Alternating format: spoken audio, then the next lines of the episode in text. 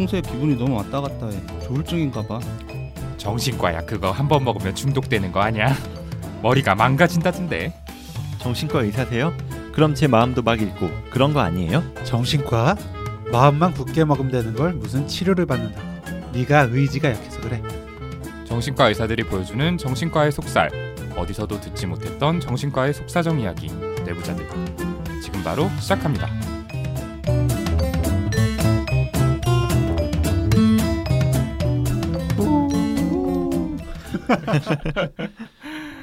네, 안녕하세요. 젊은 정신과 의사들이 하는 솔직하고 은밀하고 자상한 정신건강과 마음 이야기 내부자들입니다. 저희 먼저 각자 소개부터 좀 하고 시작할게요. 안녕하세요. 윤희우입니다. 안녕하세요. 손정현입니다. 안녕하세요 허경입니다 예, 그리고 저는 오동훈입니다. 어, 오늘은 저희가 간만에 좀 다섯 명 완전체로 모일 뻔 했는데 역시 좀 잘 나가시는 김지용 선생님께서 참석을 못 하셨어요. 그래서 이렇게 네 명만 방송에 참여하게 됐는데 김지용 선생님 요즘 너무 너무 바빠서 도저히 참석할 시간이 없다. 이렇게 말씀을 해 주셨죠. 네. 그게 거의. 전출이었을 텐데. 예, 도저히 어렵다고. 약간 버림받은 느낌도 막 나고 그런 그죠. 애정 많이 떨어지신 것 같아요. 저희 방송에. 원래 참석률 1위 1위죠 지금까지. 그렇죠. 뭐 규영이랑 1, 2 다투던 음, 그쵸. 명실공히 저희 음. 방송 기둥이었는데 음. 선생님 요즘 뭐 카톡에서도 뭐 많이 바쁘고 정신없어 보이기는 하긴 했어요. 참석률 꼴찌인 제가 할 말은 아니지만 녹음도 못 올 만큼 바쁘다니까 뭐 무슨 일인지 좀 궁금하긴 하고요. 음, 그나저나 너는 왜 그렇게 바쁜지 잘 모르겠네 그러게 이런저런 핑계 많이 대셨잖아요. 그동안. 왜 저한테 또 비난이 돌아오는지. 최근에 해외도 갔다 오시고. 김지용 비난. 그러게요. 교토가 좋더라고요. 아, 그렇네요, 진짜. 그렇겠다. 좋은 시간 보내고 오셨어요? 네, 네, 좋았습니다. 음, 희우는 김장하는 동안 여행 갔던 거죠 어쨌든 그 지용이 형이 역시 제 고정 방송인이 좀 되다 보니까 좀 바쁜 거 같겠죠 아, 그쵸. 최근에 어, 이제 JTBC에 있는 네. 예능 프로그램에 고정 출연하고 계시죠. 아무래도 좀 여러 가지 스케줄이 같이 있다 보니까 맞추시기 힘드실 텐데 뭐 아무래도 이렇게 바쁘시고 좀 잘 나가는 분이다 보니 저희 같은 팟캐스트 평민과는 이렇게 별로 교류하고 싶지 않으시겠죠. 네, 정말 큰 차이가 많이 느껴지는데 그래도 좀 너무 공격하는 것 같아서 지용 형이 요즘 개업이 코앞이라서 바쁘다고 하기는 했어요. 저희한테 말로는 뭐 방송이 더 바쁜 것 같긴 한데 역시 빠지면 안 될 것 같네요. 네. 아, 네. 윤종 선생님 개업 지금 준비 중이시죠? 네, 며칠 안 남았다고 음, 음, 하는 것. 어디서 하시죠? 어디였죠? 광화문이라고 하셨는데 광화문 근데 이름이 좀 특이했죠. 그렇죠. 광화문. 광화문에 숲이 그러니까요. 있다고 그러던데 네, 광화문에 숲이 없는데. 있다고. 네. 음, 네, 광화문 숲에 있는 정신건강의학과 개업 하실 예정이고 뭐 잘 되시길 바라겠습니다. 저희 너무 홍보 아닌 홍보를 하는 티가 너무 많이 나서 그러니까요. 아, 굉장히 재밌네요. 네. 네. 아, 하여튼 뭐 유명인시기도 하지만 하여튼 저는 녹음 하도 빠져서 요즘에는 뭐 안 나와도 별 언급도 없는데 뭐 지용이 형 부럽네요. 아 그렇죠. 무관심보다는 비난이 훨씬 좋은 거니까. 저희, 손재현 선생님 안 나왔을 때 그거 좀 살려보려고 애썼는데 아 편집도 너무- 잘- 너무 소스가 없고 푸어해가지고 또 그때 희우가 너무 좀 세가지고 아, 아 저번에- 센 얘기를 했었나요? 아니 아니 김- 김장, 김장 김장. 마스터 아그 김장 마스터. 세서 아 그죠. 묻혔죠 그때만이 아니고 하여튼 제가 하도 많이 요즘에 불참을 해서 좀 음, 그러니까 죄송한 다시 한번. 입지를 다지는 의미에서 꼭 해리포터 사진 올리라고? 귀여운 표정 짓고 있는 사진 기대해 보도록 하겠습니다. 앞으로는 좀 손정현 선생님 빠지지 말고 방송에 꾸준히 참석해 주시고요. 네. 어 그러고 보니까 뭐 지난번 녹음 때 된 핑계로 제가 기억이 나는 게 뭐 지방에 본인이 강연을 가야 돼서 참석하기가 어렵다 이렇게 말씀을 하셨는데 그거 뭐 알고 보니까 그냥 취소됐었더라고요. 그 이후에 취소가 된 거고 핑계가 아니고 진짜로 이제 학교에 나가는 강연이 있었는데 이 수능이 네. 미뤄졌잖아요. 그 네네, 코로나 그렇죠. 때문에 음. 그러면서 그 고3 학생들 스케줄 음, 문제 때문에 취소가 됐었습니다. 네. 네. 음. 굉장히 기뻐했다는 소문이 있던데 뭐뭐 뭘 취소가 됐어요? 취소됐어. 아, 누가 들으면 뭐 수능 미뤄져서 기뻐했다고 지금 거의 그 수준 드립 아, 치려다가 조금 그래서 빚을 만한 발언을 삼가해 주시고 기뻐했다기보다는 그 강연 요청 받고 하면 물론 굉장히 감사하고 영광스러운 일이긴 하지만 그 남들 앞에서 뭔가 이렇게 준비해서 말하고 하는 그 과정 자체가 아무래도 부담이 되니까요. 저도 그 무렵에 좀 다른 일로 바빴던 차기도 해서 뭐 겸사겸사 뭐 취소가 돼서 좀 잘 됐다 오히려 뭐 그런 얘기를 했었죠 제가. 바빴던 일 별로 없으셨잖아요. 저늘 바쁘거든요. 굉장히 한가한 걸로 제가 알고 있는데 아마도 그냥 뭐 발표에 대한 불안이나 공포로부터 해방된 게 크지 않았을까라는 생각이 드는데요. 아, 오늘 저한테 자꾸 이렇게 훅훅 들어오시는데 오동훈 씨가 아, 뭐 제가 발표에 좀 약하긴 하고 제가 뭐 그러면 있으니까 아주 틀린 말은 아니긴 한데 근데 왜- 오늘 왜 이렇게 집요해요 저한테 오동훈 씨? 오늘 주제가 손정현 선생님하고 좀 밀접한 관련이 있는 이야기라서 좀 물고 늘어져 봤습니다. 정현이는 이렇게 본인 얘기 많이 나오면 고마워야 되는 거 아닌가요? 아 예, 그러네요. 무관심보단 비난이 나는 거니까. 네. 그렇습니다. 얼굴이 지금 방송 초반인데 많이 힘들어 보이세요. 지금.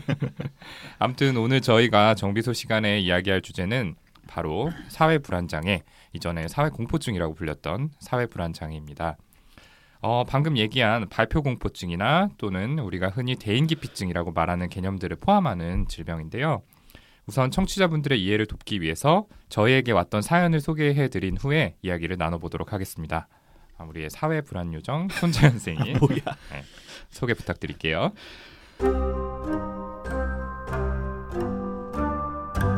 예, 사연 요정입니다. 안녕하세요. 방송 잘 듣고 있습니다.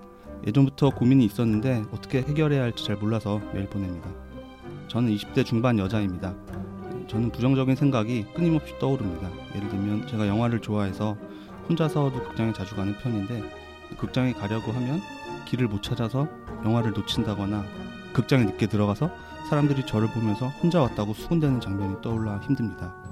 또 버스나 지하철을 탈 때면 제가 내릴 곳을 지나쳐서 당황하고 그 모습이 또 남들에게 보여질까봐 계속해서 정거장을 확인하고 면접을 보러 갈 때도 말을 제대로 못해서 버벅대고 당황하다가 면접을 망쳐버리는 모습이 계속해서 상상이 됩니다. 얼마 전에 취업에 성공을 해서 회사를 잠깐 다녔었는데 처음이라 업무에 대해 모르는 부분이 많아서 상사한테 물어보려고 했지만 왜 그런 것도 모르냐고 혼날 것 같은 걱정에 물어보지를 못했고 결국에는 그 상사가 시킨 업무를 잘 해내지 못할 것 같아 하기도 전에 못하겠다고 말한 적도 있습니다. 이런 면 때문인지 그 회사에서 저는 처음부터 소극적이다, 자신감이 없다라는 평가를 계속해서 들었습니다. 수습 기간이 다 끝나기 전에 아, 이 회사 생활이 정말 힘들 것 같고 어차피 정규직으로 전환도 안 될 것 같아서 제가 먼저 퇴사를 해버렸고요. 일상생활에서 사람들을 대할 때도 마찬가지입니다. 사람들과 있을 때 제가 어떤 말을 하거나 행동을 하면 반응이 좋지 않을까봐 거의 조용히 있는 편이고요.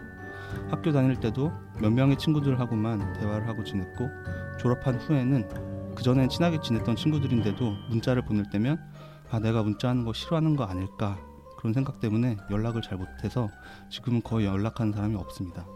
예전에 이런 증상이 가장 심했을 때는 밖에 나가기만 해도 사람들이 다 저를 보고 비웃는 것 같고 제 흉을 보는 것 같아서 거의 1년 가까이 집안에서만 지냈던 적도 있습니다. 그 후에 나름대로 노력을 해서 어느 정도는 극복했지만 아직도 낯선 장소나 상황에 가면 부정적인 생각이 계속 떠오릅니다. 어떻게 해야 이런 증상을 없앨 수 있을까요?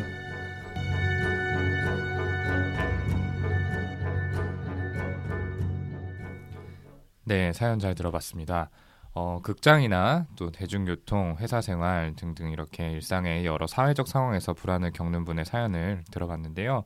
들으면서 선생님들 좀 어떤 생각들이 드셨나요? 네, 뭐 이유는 서로 다르긴 하지만 그 다른 사람들 대하는 상황에서 너무 불안한 마음들이 생기는 것 때문에 아, 정말 힘들어 하신다 이런 생각이 들었어요. 아무래도 사람이 살면서 다른 사람 대할 때 불안하다는 감정이 전혀 없을 수는 없긴 하겠지만 이렇게 다른 사람 시선이 계속 신경이 쓰이고 막 상상이 되고 심지어 두려울 정도까지 감정이 생기면 아, 정말 생활하는 게 어렵겠다는 생각이 들어서 참 어떻게라도 좀 도와드리고 싶다 이런 마음이 좀 드네요. 네, 정말 힘드실 것 같죠. 사실 이분 말고도 어, 여러 가지 그런 다양한 사회적인 상황에서 이 사람들 대하는 게 두렵다, 힘들다 어, 그런 증상 때문에 저희한테 사연을 보내셨던 분들이 굉장히 많았잖아요. 네, 맞아요. 뭐 목적지를 기사님한테 말하는 게 힘들어서 택시도 못 타실 정도로 정말 가족 음. 외의 사람들하고는 대화하는 것조차 두렵고 힘들다고 했던 분도 기억이 나네요. 지금 사연자분도 뭐 전에 1년 가까이 거의 집에서만 지내셨을 정도라고 하니까 이건 뭐 단순히 성격이 내성적이다, 뭐 샤이하다 그런 성향의 문제를 넘어서 치료가 필요한 상황이셨던 걸로 생각이 되는데 뭐 지금은 나름 극복을 했다고 하시니까 다행이긴 하지만 그 여전히 고생을 하고 계신 게 아닌가 걱정도 됩니다. 네. 저 이제 예전에 진료받던 고등학생 친구가 좀 떠올랐는데요. 이제 친구들이 자신을 어떻게 볼까 항상 걱정하느라고 학교 생활 자체가 어려워서 음. 결국에는 이제 입원까지 하게 됐었어요. 음, 이제 초반에는 저하고도 이제 면담을 하는데 눈을 못 마주치고 이야기를 못 하는 거예요. 그러다가 이제 좀 친해지고 이제 약물 치료도 하면서 점차 좋아져서 좀 더 다른 걸 시도해 보자라고 해서 다른 환자들이랑 함께하는 집단 치료 프로그램에 참여를 하게 했거든요. 음.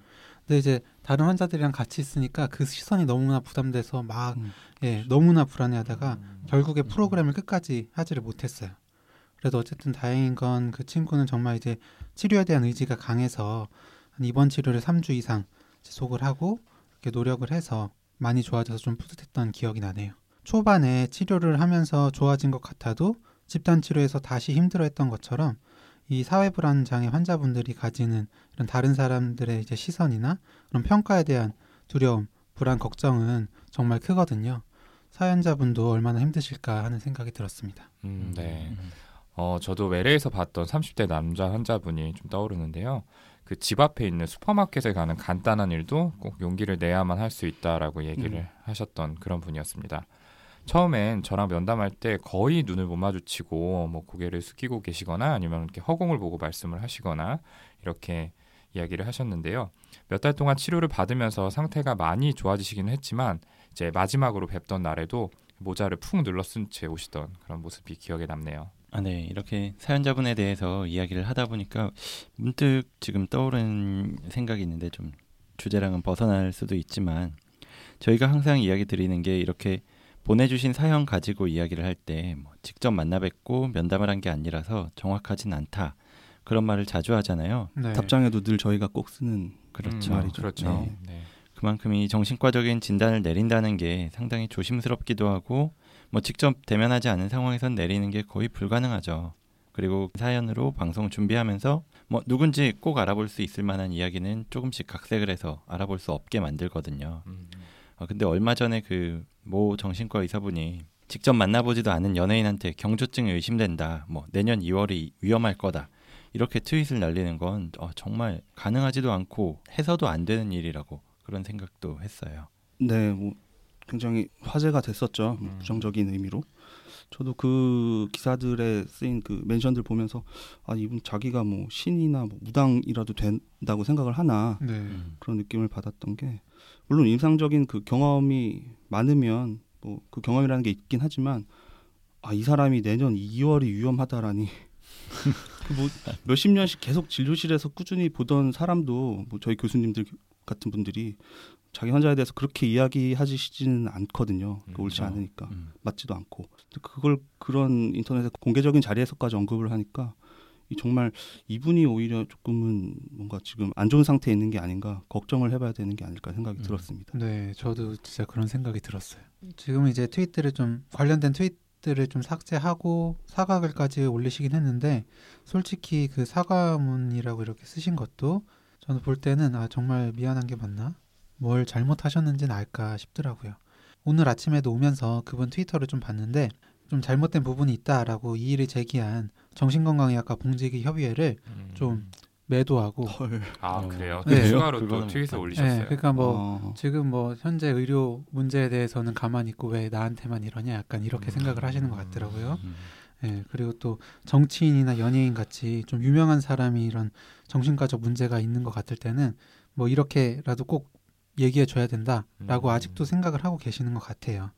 그러니까 뭐 부정확한 진단의 가능성이나 뭐 혹은 전달의 방법 이런 거에 대해서는 음. 크게 고려를 안 하시는 것 같습니다. 음. 뭐 저도 이분에 대해서 직접 만나 뵙고 이야기 들은 건 아니니까 뭐 더 이상 추측해봤자 의미는 없을 것 같네요. 그것도 그러네요. 네. 네. 저희가 사실 이 방송을 하는 게이 정신건강의학과에 대한 편견을 줄이고 좀 더 편안하게 접근할 수 있도록 돕자 이런 취지로 하고 있잖아요. 네, 그걸 위해서 정말 열심히 방송을 준비하고 있는데 또 이런 일이 한번 터질 때마다 정신과 의사들에 대해서 시선이 안 좋아지는 것 같아가지고 좀 힘이 빠지는 그런 부분이 있습니다. 다시는 이런 일이 일어나지 않았으면 좋겠다는 바람이 들고요. 아무튼 뭐 이야기를 하다가 좀 옆으로 샜는데 다시 원래 주제로 돌아가서 이야기를 나눠보도록 할게요. 네, 사실 이 사회 불안에 대한 언급은 아주 예전 히포크라테스의 저서에도 기술이 돼 있다고 하지만 정신과에서 독립적인 질환으로 인식된 건 DSM의 그 세 번째 버전에 와서야 사회공포증이라는 이름으로 처음 이제 게재가 됐죠. 그만큼 좀 최근에 만들어진 진단인데요. 이후에도 학계와 사회 일반에 널리 알려지고 활발하게 연구가 이루어지기 시작한 80년대 이전까지는 그다지 관심받지 못하고 그저 그냥 공포증의 한 유형으로만 그렇게 받아들여진 질병이었습니다. 그럼 우선 정신과에서 이 사회불안 장애를 구체적으로 어떤 기준으로 진단하는지 여기 대해서 좀 알아볼까요? 네.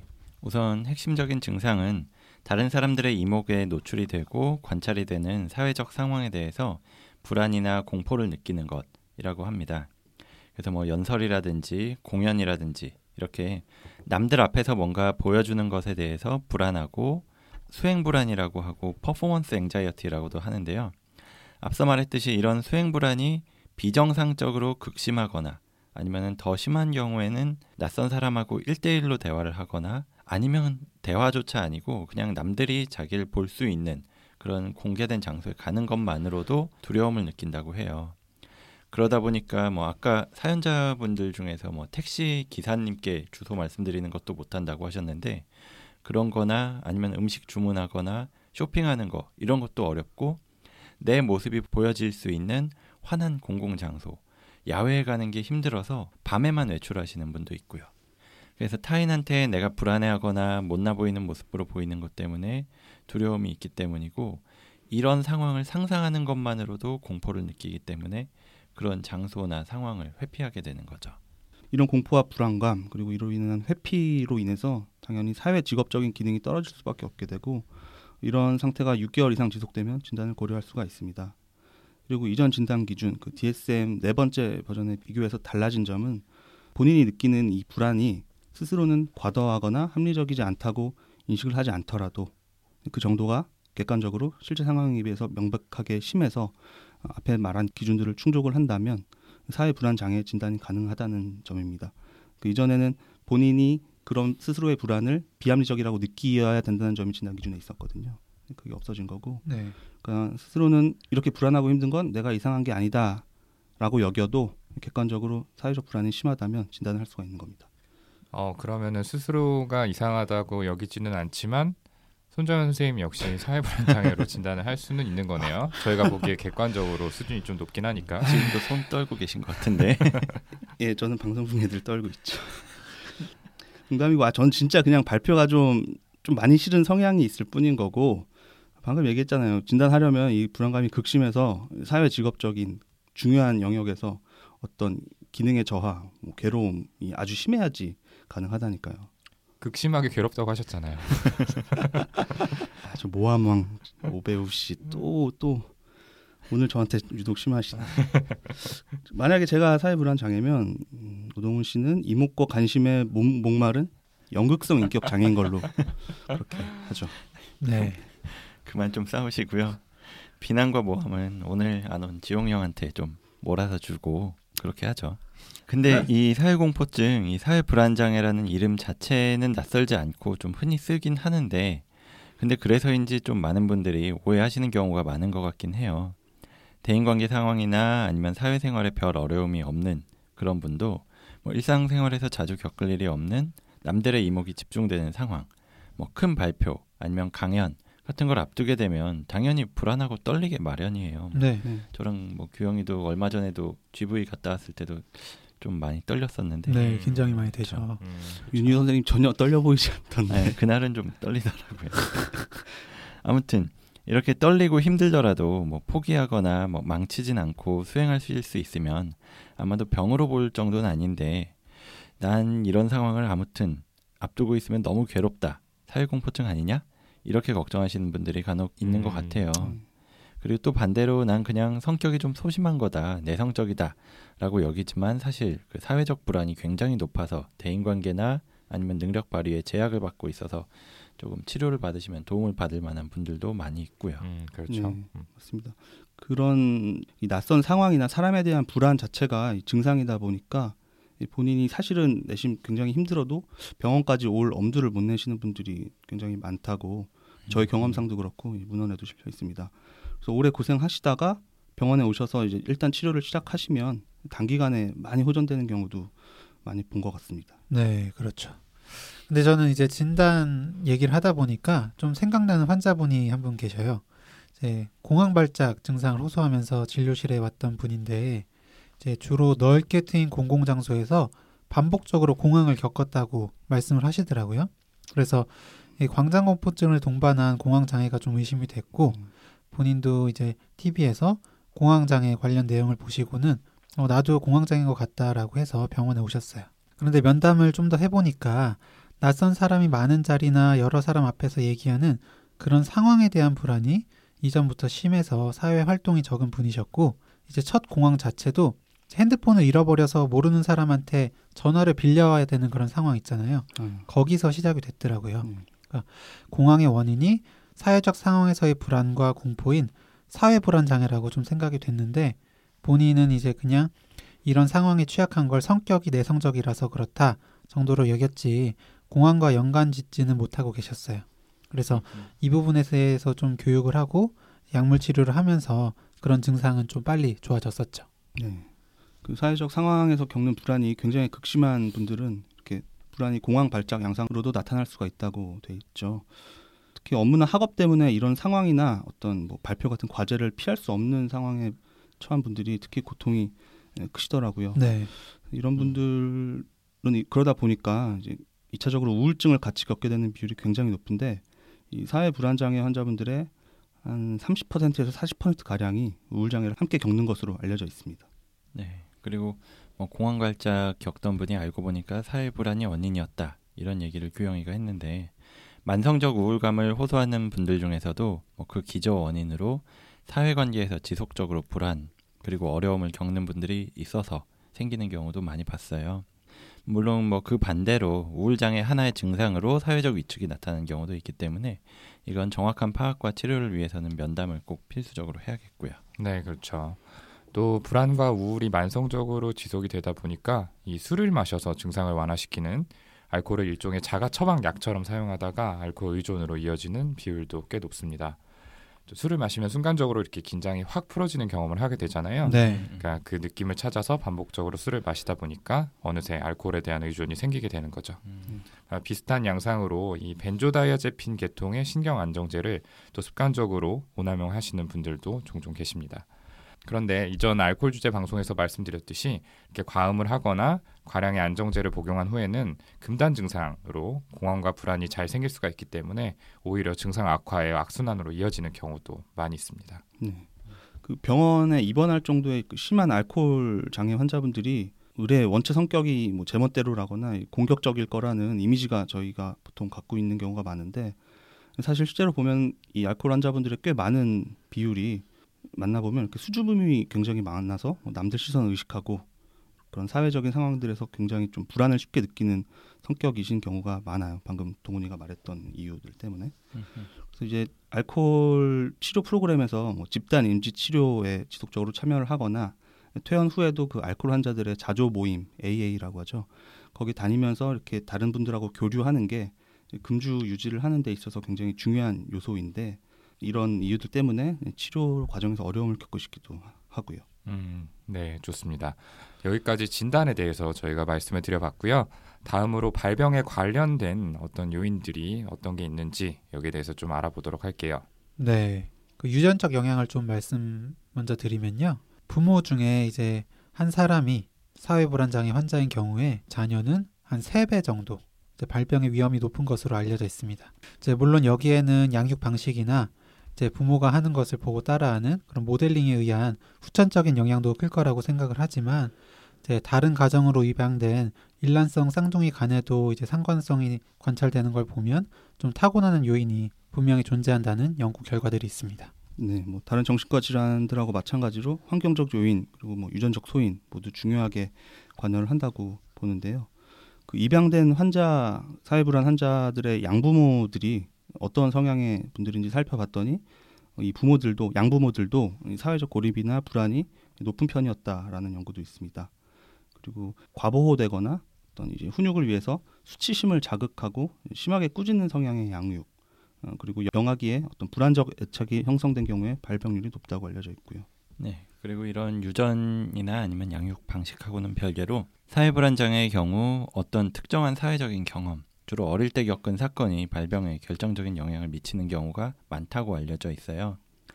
아이가 용기를 내서 뭐 어른들 앞에서 재롱을 부렸는데 비웃음을 당했거나 아니면 이사를 새로 간 동네에서 다른 애들한테 거절당하고 뭐 텃세 겪는 일 이런 걸 겪으면 일종의 사회적 트라우마가 될 수 있겠죠. 음, 네. 네. 이런 경험들이 방아쇠가 돼서 처음에는 비슷한 상황에서의 불안이나 공포를 경험하지만 이게 점점 일상적인 상황으로 번져서 청소년기와 성인기에 이르러서는 병적인 사회 불안 증상으로 자리 잡게 된다고 합니다. 네. 이게 가장 흔하게 좀 접할 수 있었던 거는 따돌림을 당하고 나서 생기는 경우였던 것 같아요. 네. 요즘 들어서도 아니고 이제 저희 학창 시절에서부터 좀 문제가 된 왕따 같은 게 대표적인 경우 같고요. 음. 학교에서뿐만 아니라 직장에서도 이런 따돌림이 일어나는 경우가 많잖아요. 음. 그러니까 그런 경험을 한번 하고 난 뒤에 자꾸만 다른 사람들의 시선이 신경 쓰이고 긴장이 되고 이제 그런 일들이 발생하기도 하죠. 네. 네, 어제도 제가 면담한 분들 중에서 그동안에 뭐 다른 사람 앞에서 이야기하려고 하면 막 떨리고 눈물이 나서 할 수가 없다.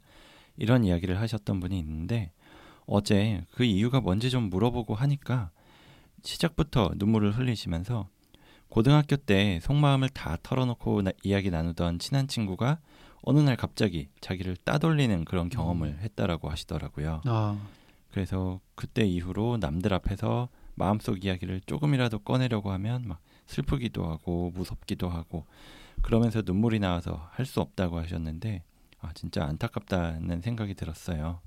그래도 저한테 이야기를 해주신 걸 보면 어느 정도는 믿음이 생겼나 하는 생각이 들어서 그래도 다행이라는 마음이긴 한데요. 이런 경우도 사회적인 경험 이후에 발생한 사회 불안 증상이라고 볼 수 있을 것 같아요. 아, 정말 힘들고 외로우셨겠다는 생각이 드네요.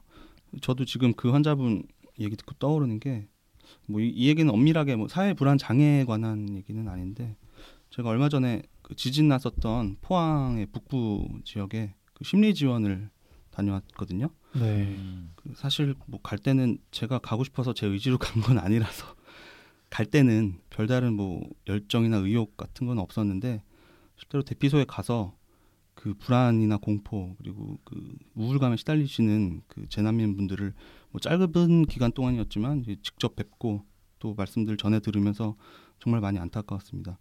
그 중에는 최근 들어서 낯선 사람이나 상황이 두렵고 꺼려서 피하게 된다. 지진 이후에 피한다는 분이 있었는데 그분 말씀이 지진 자체의 기억도 물론 엄청난 고통이고 괴롭지만 그 이후에 본인이 그렇게 힘들어하는 모습을 가족들 특히 남편분이 이해하고 위로해주지를 않고 뭐 엄청난 일이라고 아직까지 그렇게 호들갑을 부리냐라고 말을 했던 게 정말 상처가 컸다고 하시더라고요. 아이고. 예. 음, 그 말을 듣고 난 후부터 남편분만이 아니고 다른 주위의 사람들 모두가 자기를 굉장히 나약하고 엄살 부리는 그런 사람으로 여길 것 같아서 불안하고 두렵다. 그래서 사람들 만나는 걸 피하게 된다라고 하셨는데 아, 2차적인 트라우마로서의 그 사회 불안 증상을 겪고 계시구나 그런 생각이 들었습니다. 네. 참 사회 불안 장애로 진단 뭐 하긴 어렵겠지만 굉장히 좀 많이 고생을 하고 계시네요. 음, 네. 음. 그분은 정말 지진 후유증보다도 가족에게 받은 그 상처가 더 오래 가고 고통이 되실 것 같아서 정말 걱정이 됩니다. 네. 그 사실 사회 불안 장애의 평균 발병 연령은 12세 전후이고 뭐 성인기나 이제 25세 이후에 돼서 이제 처음으로 발병하는 건 드물다고 알려져 있긴 해요. 이제 보통 어린 시절에 증상이 시작되고 그러다 보니까 이제 정상적인 학업이나 사회 직업적 경험을 하는 게 어려워서 또 경제적으로 어렵게 지내는 경우가 많죠. 그러니까 이렇게 되다 보니까 더 힘들어서 우울증 그리고 또 다른 알코올 문제가 동반되는 경우도 많고요. 네, 맞습니다. 어, 최근에는 또 사회 불안장애의 원인을 밝히기 위한 어떤 신경학적 연구들이 이렇게 진행이 되고 있는데요. 연구 결과 도파민이라는 신경 전달 물질의 이상과 높은 연관성을 보인다는 사실이 밝혀졌습니다. 이 뇌세포 내에 도파민 수송 시스템에 이상이 있거나 도파민이 결합하는 수용체의 친화성이 낮아서 도파민이 잘 작용을 하지 못할 때 사회성이 저하된다고 하죠. 또 도파민의 결핍이 원인이 되는 파킨슨병의 경우엔 50% 정도에서 사회불안 장애가 동반되어 있다고 합니다. 반대로 도파민을 높이는 암페타민 같은 각성제를 복용한 경우에는 부가적으로 자신감과 사교성이 증가된다는 연구 결과도 있었고요. 네. 그 도파민과 함께 또 주된 원인이 되는 신경 전달 물질로 생각되는 게 노에피네프린입니다. 사회 불안 장애 환자분들의 경우에 그 발표, 뭐 공연 이런 것처럼 여러 사람 앞에 서야 하는 상황에서 norepinephrine이 과다하게 분비되거나 정상적인 상태에서도 세포의 민감성이 증가해서 과민한 반응을 일으킨다고 돼 있거든요. 그리고 또 세로토닌 역시 사회 불안 장애 메커니즘에 관여한다고 알려져 있고 실제로 일부 세로토닌 재흡수 억제제가 사회 불안 장애 치료제로 FDA 승인을 받은 상태이기도 합니다. 그 외에 뭐 glutamate, GABA 같은 물질에 대해서도 그 연관성에 관한 연구가 진행이 되고 있고요. 네. 그리고 뇌영상을 이용한 연구에서는 편도체라는 부분이 중요한 역할을 한다는 사실이 밝혀졌는데요. 이 편도체는 정서의 인지 그리고 그 중에서도 공포하고 높은 관련이 있다고 알려진 부분인데 사회 불안 장애에서는 이 편도체의 활성이 과도하게 증가되어 있다고 합니다. 그래서 일반적인 상황에서도 불안이나 두려움을 느끼고 회피하려고 하는 거죠. 그리고 오동훈 선생님이 말한 것처럼 뇌 내에 특정한 부위에서 도파민 농도가 저하되어 있는 것도 뇌 영상 연구를 통해서 밝혀지기도 했습니다. 네. 그 정신 분석적으로는 무의식적인 갈등이 사회적 상황에 이제 대치돼서 이제 투사된 것으로 보기도 하는데요.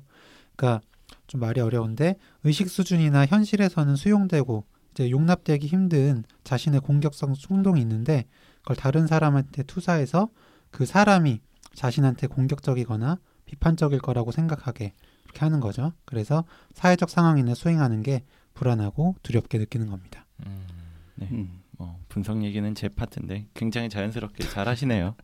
김장 가신 뒤로는 제가 그거 하기로 했습니다. 다시 되찾아와야겠습니다. 아무튼 그 외에도 대상 관계 이론이라는 것도 있는데요. 거기서는 주 양육자인 어머니하고의 관계 그리고 어머니하고의 초기 경험들이 이후에 사회 불안을 형성하는데 영향을 준다고 이야기를 해요. 아이가 어머니하고 상호작용을 하면서 뭐 자기나 다른 사람에 대한 내면적인 표상을 형성하게 되는데 이때 형성된 나하고 남, 세상에 대한 어떤 표상들이 청소년기나 성인기 대인 관계에서도 영향을 미쳐서 사회 불안을 야기한다. 이렇게 이야기를 합니다. 음, 네, 좋습니다. 이렇게 사회 불안 장애에 영향을 미치는 요인에 대해서까지 이야기를 나눠봤고요. 이어서 치료에 대해서 또 말씀드려 보도록 할게요. 네, 사회 불안 장애 치료에는 정신 치료와 약물 치료가 모두 효과가 있고 그래서 두 가지를 병행하는 경우가 많이 있습니다. 일반적으로 그 약물 치료에는 앞서 말씀드린 항우울제인 SSRI나 SNRI가 주로 사용이 됩니다. 보통 투약을 시작하고 1개월 이후부터 전반적인 불안의 완화 효과가 나타나기 시작하고 그 이후에도 한 6개월에서 12개월간 그 치료가 지속이 되어야 하고요. 그리고 또 발표 공포증처럼 어떤 특정한 상황에서의 행위와 연관된 사회 불안 증상에는 벤조다이아제핀계 그 안정 신경 안정제 약물이나 베타 차단제가 사용될 수 있습니다. 그런 발표, 뭐 공연 그런 증상을 유발하는 행위를 하기에 한 1시간 내지는 30분쯤 전에 복용을 하고요. 이 약물들은 어, 앞서 말했듯이 지속적이고 그 정규적으로 계속 복용을 하다 보면 습관적으로 복용을 하게 되기 쉽고 의존성이 생길 가능성이 있기 때문에 복용하는 동안은 반드시 정신과 전문의에게 되도록 자주 꾸준히 진료를 받으면서 면밀하게 관찰 평가를 받는 것이 필요합니다. 네, 그래서 이렇게 약물 치료가 실제로 상당히 도움이 되고요. 그 외에도 면담 치료를 통해서 교정을 하는 방법도 있습니다. 인지행동 치료라는 요법이 효과적이라고 알려져 있고 실제로 많이 시행을 하고요. 뭐 이 인지행동 치료나 뭐 인지의 오류에 대해서는 우울장애 방송에서도 소개를 했었는데 사회불안장애 환자분들 역시나 나는 남들한테 비호감이다 아니면은 작은 실수만 해도 비웃음 당할 거다 이런 본인만의 어떤 생각 인지적인 오류가 그런 불안감을 일으키는 기저에 있는데요. 다른 사람한테 좋은 모습만 보여야 된다는 어떤 압박이 강하고 자기의 언행을 부정적으로 평가하는 경향도 강하다고 하고요. 그래서 이렇게 그릇된 생각의 틀을 바로잡기 위해서 인지행동 치료가 불안 조절에 효과가 있고요. 뭐 심리 교육이나 인지 재구성 훈련, 상황에 노출하는 연습 이런 것들로 구성이 돼 있고 12회기로 구성된 경우가 많고 아니면은 그보다 짧은 기간에 개인이나 아니면은 그룹으로 치료가 진행이 됩니다. 특히나 인지 재구성 훈련은 부정적이고 부적응된 믿음이나 자동화된 사고를 인지하고 불안한 감정과 자동화된 사고의 연관성을 관찰하면서 그 논리의 오류를 검사해서 보고 이런 믿음과 사고의 어떤 이성적인 대안을 구성해 보는 것들로 이루어져 있습니다. 네. 정신분석을 제가 가져와서 그런지 어려운 설명을 윤희 선생님 다 가져가신 것 같네요. 그렇게 안 어려운 것 같은데. 네. 그 제가 방송 시작할 때 그 고등학생 환자 봤던 경험 말씀을 드렸잖아요. 네. 제 치료에 대한 의지가 정말 강해서 그런지 음. 인지행동 치료도 정말 열심히 했어요. 제 책을 이만큼 읽어보자라고 하면 그거 꼭 읽어보고 같이 체크하고 뭐 그랬었는데 그 친구가 가진 좀 사고의 문제는 예를 들어서 이 친구도 사연자분처럼 영화관에 가서 영화를 보러 가면 다른 사람들이 영화를 보러 간 자신의 모습을 보고 자꾸 막 비난할 게 걱정이 되는 거예요. 음. 그러면은 음. 그것 때문에 나는 불안해하고 막 얼굴도 빨개지고 이러다가 결국 공황 발작이 일어나서 그 자리에서 쓰러질 것이다. 음. 그럼 그렇게 쓰러지면 그런 걸 다른 사람들이 찍어서 뭐 SNS나 이런 데 올려서 음. 아. 자기는 굉장히 유명해질 것이고 일상생활 자체도 불가능해질 것이다. 음. 이런 식으로 굉장히 좀 과대 사고나 재앙화 사고 같은 음. 어, 인지에 이제 오류가 많이 있었거든요. 음. 그러니까 그런 부분에 대해서 좀 이제 교정을 하는 인지행동 치료도 같이 했었고요. 음. 음. 예, 어쨌든 이런 사회불안 장애, 나는 이제 사회불안 장애고 이게 너의 문제가 아니다. 음. 병이니까 치료를 받으면 되는 거다라는 그런 병에 대한 음. 것도 좀 알려주고 해서 음. 어, 점점 좀 좋아졌던 것 같습니다. 음. 맞아요. 그런 분들한테 좋아질 수 있다라고 강조를 해서 얘기하는 거 그리고 이게 너만 그런 게 아니라 다른 사람도 충분히 그럴 수 있다. 아까 뭐 저도 그 발표나 이런 거 나갈 때 많이 긴장이 되고 그랬다고 했는데 음. 그런 얘기를 많이 드리면은 처음에는 정말 못 받아들이다가 계속 반복해서 이야기를 드리고 그러다 보면 조금씩 조금씩 그 믿음이 약해지는 걸 보았던 적이 많았었던 것 같아요. 네. 그 SNS 얘기 저희가 자주 했었는데 요즘에는 하여튼 뭐, 뭔가 있으면은 그게 촬영이 돼서 바로 인터넷으로 다 퍼져버릴 네. 수가 있으니까 음. 그런 그런 부분에서의 사회 불안 증상이 굉장히 조금 또 확대되는 측면이 있는 것 같고요. 요즘에 뭐 워낙에 자기 PR이 또 중요하다고 하니까 음. 음. 뭐 이렇게 남들 앞에서 자기 생각 얘기하고 자기 어필하는 것에 대한 좀 미덕으로 받아들여지는 경향이 강하잖아요. 음. 그런 걸 할 줄 알아야 된다 네. 이렇게. 요즘에 뭐 수시 면접도 그렇고 이제 학생들 네, 음. 그렇죠. 뭐, 네. 뭐 취업도 그렇고 그런 음. 것들이 중요하니까 전보다 조금 더 이 젊은 분들이 사회 불안에 노출되는 경우가 많다고 하는 음. 음, 음. 연구 결과도 있다고 합니다. 네. 실제로 미디어에 나오는 사람들은 정말 자기가 잘해서 나오는 경우가 굉장히 많잖아요. 그렇죠. 음. 그러니까 그거 보고 비교하면 더 힘들 것 같아요. 맞아요. 제가 그래서 힘든 것 같아요. 누구랑 비교하시는데요? 김지용, 오동훈, 윤희우, 여기요? 뒤에 나 그냥 껴준 것 같은 느낌인데. 나도 역시. 아무튼 이렇게 치료에 대해서까지 이야기를 나눠봤는데 어, 허경 선생님 아까 인지행동 치료 이야기했는데 어, 저는 약물 측면에서 아까 왜 발표 공포증에서는 벤조다이아제핀이나 베타 차단제가 효과가 좋다 네. 이런 얘기 하셨잖아요. 개인적으로 저는 베타 차단제 효과가 되게 좋았던 그렇죠. 기억이 있어요. 프라놀, 네, 네. 프라놀이죠. 네네 propranolol이라는 약물인데 제가 기억에 남는 환자분이 이제 예고 학생이었는데 뭔가 이렇게 발표회를 해야 될 때마다 너무 이제 긴장을 하고 손이 떨려서 연주를 제대로 못하는 거예요 현악기를 다루는 학생이었는데 음. 그래고 어떻게 해야 되냐라고 이렇게 왔는데 그때 이제 SSRI랑 같이 베타 차단제를 주면서 필요할 때마다 복용을 해라 특히 발표회 직전 이제 올라가기 한 30분 전에 복용을 해라라고 음. 말씀을 드렸더니 그 다음번에 오셔서 아 이야기 뭐길래 너무 음. 효과가 좋다 어. 좀 많이 처방받을 수 있냐 이렇게 얘기를 하셨던 기억이 있거든요. 근데 저 같은 경우도 이전에 한번 방송 출연할 때 너무 긴장이 돼가지고 어떻게 하지 하다가 이 프로프라놀로를 처방해서 먹어봤는데 정말 효과가 좋더라고요. 음. 저도 먹어봐야겠네요. 음, 아, 안 먹어봤어요? 저 아직 안 먹어봤어요. 한 아. 번도 안 드셔봤어요? 아 그래요. 그렇구나. 근데 나도 그때 GV 할 때두 음. 번째 때는 안 먹었는데 첫 번째 음. 때는 먹었었거든. 근데 음. 되게 예, 확실히. 그렇죠. 순간적으로 어. 확좀 릴리브가 어. 되는 느낌이 있어요. 그러니까 사실 음. 두근두근 되면은 계속 저희가 말씀드리지만 음, 어, 내가 두근두근 하니까 불안하구나라고 제가 음. 생각을 하잖아요. 음. 그게 차단이 되니까 좋더라고요. 그죠, 그죠. 이 베타 차단제 효과가 그 교감신경 항진으로 인해서 나타나는 신체적 증상들을 줄여주는 역할을 그쵸. 하잖아요. 네. 네, 뭐 뭐 두근거림이나 손떨림이나 네. 뭐 이런 것들을 줄여주는데 음. 이런 증상을 이제 머리로 인지한 다음에 어 내가 불안해하고 있구나라는 생각을 하게 되면은 더좀 그런 증상들이? 가속화되는 음. 면이 있기 때문에 음. 그 베타 차단제가 그 고리를 끊어주는 역할을 음. 하게 되는 거죠. 근데 그게 또 사실은 그 심혈관 계통의 약이잖아요. 만약에 용량이 과하거나 좀 뭐 부작용이 있으면 또 반대로 부작용이 있을 수도 있기 때문에 네, 뭐 아, 저혈압이나 그렇죠. 이렇게 네, 때 섬액 같은 게 생길 수 네. 있죠. 네, 그렇죠. 음, 심장 문제뿐만 아니라 뭐 천식이나 네, 당뇨가 맞아요. 있는 분들한테도 네. 금기로 되어 있죠. 네, 맞아요. 그래서 전문 진료 보시고 충분히 예. 교육 받고 그렇죠. 평가 받으면서 드셔야 어, 될것 같아요. 반드시 전문의 진료 후에 드셔야 네. 된다는 점을 강조드리고 싶습니다. 예, 이렇게 치료에 대한 이야기까지 나눠보고 오늘 사회불안장에 대한 이야기를 좀 마무리해 보려고 합니다. 어, 먼저 저희가 이 주제로 방송 준비할 수 있도록 좋은 사연 보내주신 사연자분께 다시 한번 감사하다는 말씀을 드리고요. 저희가 오늘 드린 말씀들이 이 병으로 또 고통받는 분들에게 조금이나마 도움이 됐으면 하는 바람입니다.